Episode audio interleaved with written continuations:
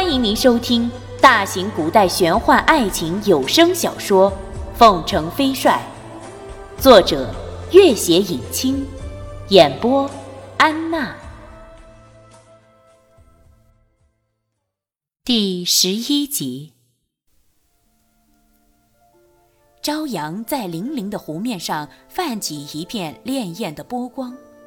很空旷的院子里，一个人手里挥舞着一杆梨花枪，忽然“砰”的一声，火光一闪，周围强烈的震动了一下。好了，先生，成功了。手执梨花枪的男子听得这声微弱之极的欢呼，面色微变，回过头抢上一步，扶住了马上几乎摇摇欲坠的少年。君玉，你怎么了？君玉看见他，勉强提着的一口气忽然松懈下去，软软的倒在了他的怀里。这额冠博带的男子正是弄影先生。他看了眼孟元敬，眼神淡淡的，好像中年就没有笑过一样。孟元敬认真的看着这张额冠博服、俊逸出尘的面孔。像在书院里一样毕恭毕敬的鞠躬。先生，君玉，别急，我先看看。孟元敬点点头，退到一边。弄影先生已经将君玉扶进了小屋子，立刻开始为他疗伤。孟元敬在湖边漫无目的的逛着，又焦虑又意外。自从君玉离开千丝书院后，弄影公子也飘然不知所踪。尽管祝先生曾多次派人打探他的消息，也毫无结果。不想却是隐居在这小径湖边。他更没想到，弄影公子不仅文武全才，更精通医术，而对于各种火器的研究和创制，更是他最大的爱好。刚刚这个试验成功的梨花枪就是他的新发明。君玉睁开眼睛，窗户是开着的，秋日的风吹着快要光秃秃的梧桐和几株常青树，一双充满了关切的眼睛正阴阴地看着他。君玉，好了，没事了。这是一双时常冷冷淡淡的眼睛。这个声音也常常如不见太阳的枯井里的水一样冰凉，可是此刻这双眼睛是温柔的，这个声音是暖和的，如春日旭阳，给人一种心安的力量。君玉笑了笑，想坐起身来，却浑身发软。一双有力的大手扶起了他，君玉看了他一眼。那双眼睛里温柔的光芒，几乎和他温柔的双手一样，让他突然浑身充满了力量。自从离开千丝书院之后，这双眼睛曾经多次看着他狼狈的样子、受伤的样子、绝望的样子，然后守在一边，将这些可怕的样子赶走。先生，孟元敬和你一起来的。他正在外面着急呢。好，我马上出去看看。已经三天了，孟元敬正焦虑的在湖边走来走去。他明知君玉已无大碍，可是好不容易跟着儿时的伙伴重逢，怎么也不肯轻易离开，是以一直守在这里。元敬，他回头。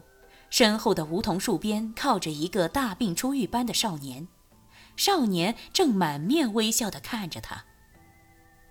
君玉，你好了。孟元敬大喜，奔了过来。先生的医术真是高明呢。他环顾四周，见弄影公子的背影已经往湖边深处走去，有些奇怪。嗯。先生去干嘛？先生去给我寻一种药，他说那种药对于内伤后期很有效的。先生一直对你都那么好。君玉笑起来。当然了，先生跟我父亲似的。孟元敬记起两人对敌时的剑招，忽然摘下自己的长剑放在地上。我这剑叫做追飞。君玉看看，也笑着将自己的聂锦放在一起。古拙的剑穗和剑柄几乎一模一样，唯一不同的只是“聂锦”两个字泛着一点淡淡的黄，而追飞上却稍微有点淡淡的红。袁静，你这剑是从哪儿来的？这把剑是我第一次出征前夕舅舅送我的，而这套剑法也是舅舅教我的。我还只学了五招，但是他却从来没有提过剑法的来历。君玉一时语塞，好一会儿才道：“这套剑法叫做手挥五弦，我也只知道前面的五招：木马华山、凌厉中原、聂景追飞、迥博霄汉。手挥五弦，据我所知。”这套剑法只有我娘一个人会使，因为是她自己创造的。小时候，我母亲曾告诉过我这剑的来历。西晋时候有两个大文豪，嵇康和阮籍，这两个人是很好的朋友，从来在后代的文学史上，他们的姓名都是连在一起的。后人只知道嵇康是铁匠出身。但是很少有人知道，嵇康其实是一名十分出色的铸剑大师。阮籍比嵇康年长十几岁，在嵇康的少年时代，阮籍就已经名满天下了。而他那惊世骇俗的风格，令少时的嵇康十分崇拜。阮籍的母亲过世后，嵇康带了一壶酒、一把琴、两把剑去拜访他，也不吊唁。两人对酒当歌，一人一剑对舞，阮籍狂哭狂歌，眼中滴出血来。这是两人第一次见面，就此两人成了知交。这两把剑就是大名鼎鼎的聂锦和追飞。后来嵇康因事获罪，在他被杀害前，托人将聂锦送给了阮籍。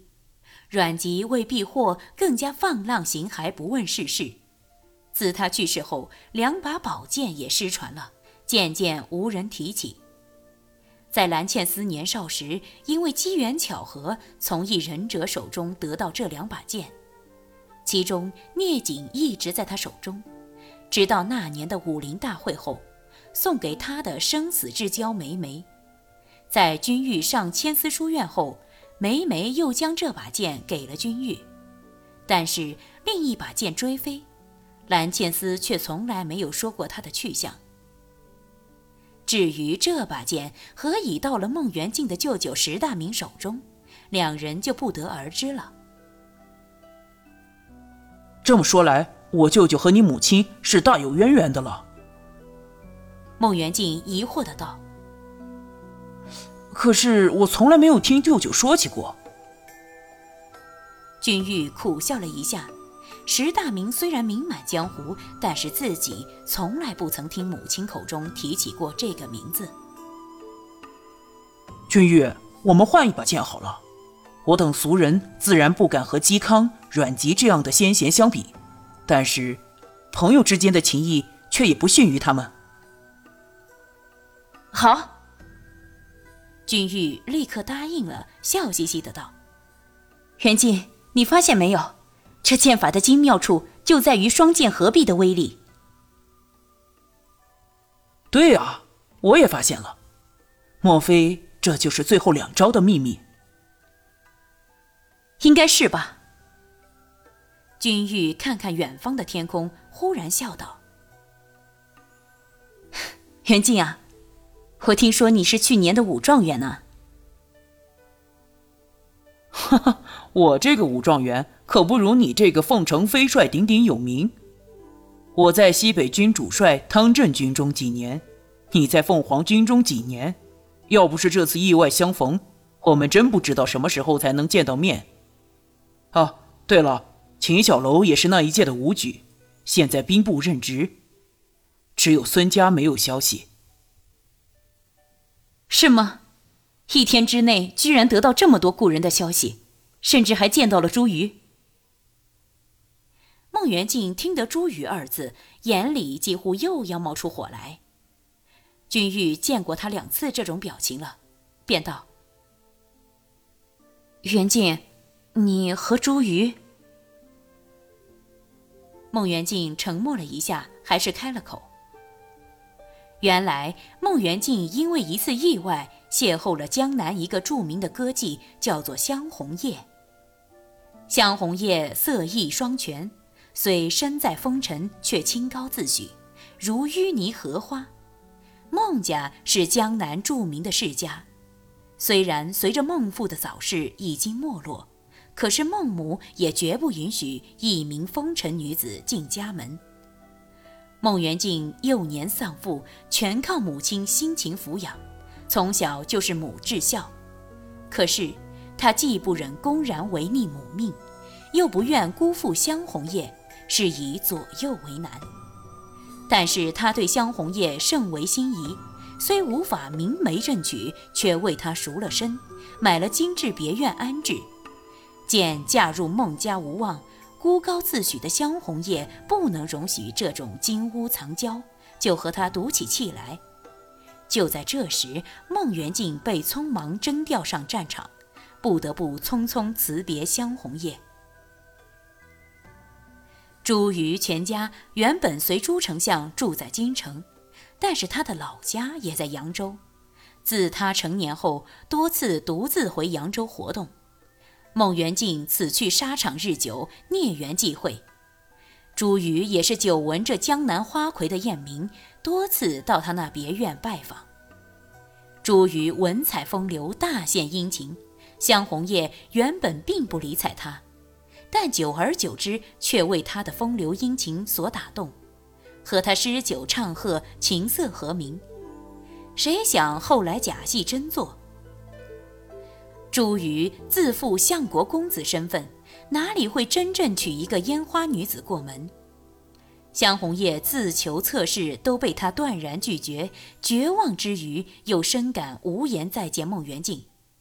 就在上个月的前一天，也就是孟元敬从战场返回的前夕，自杀身亡。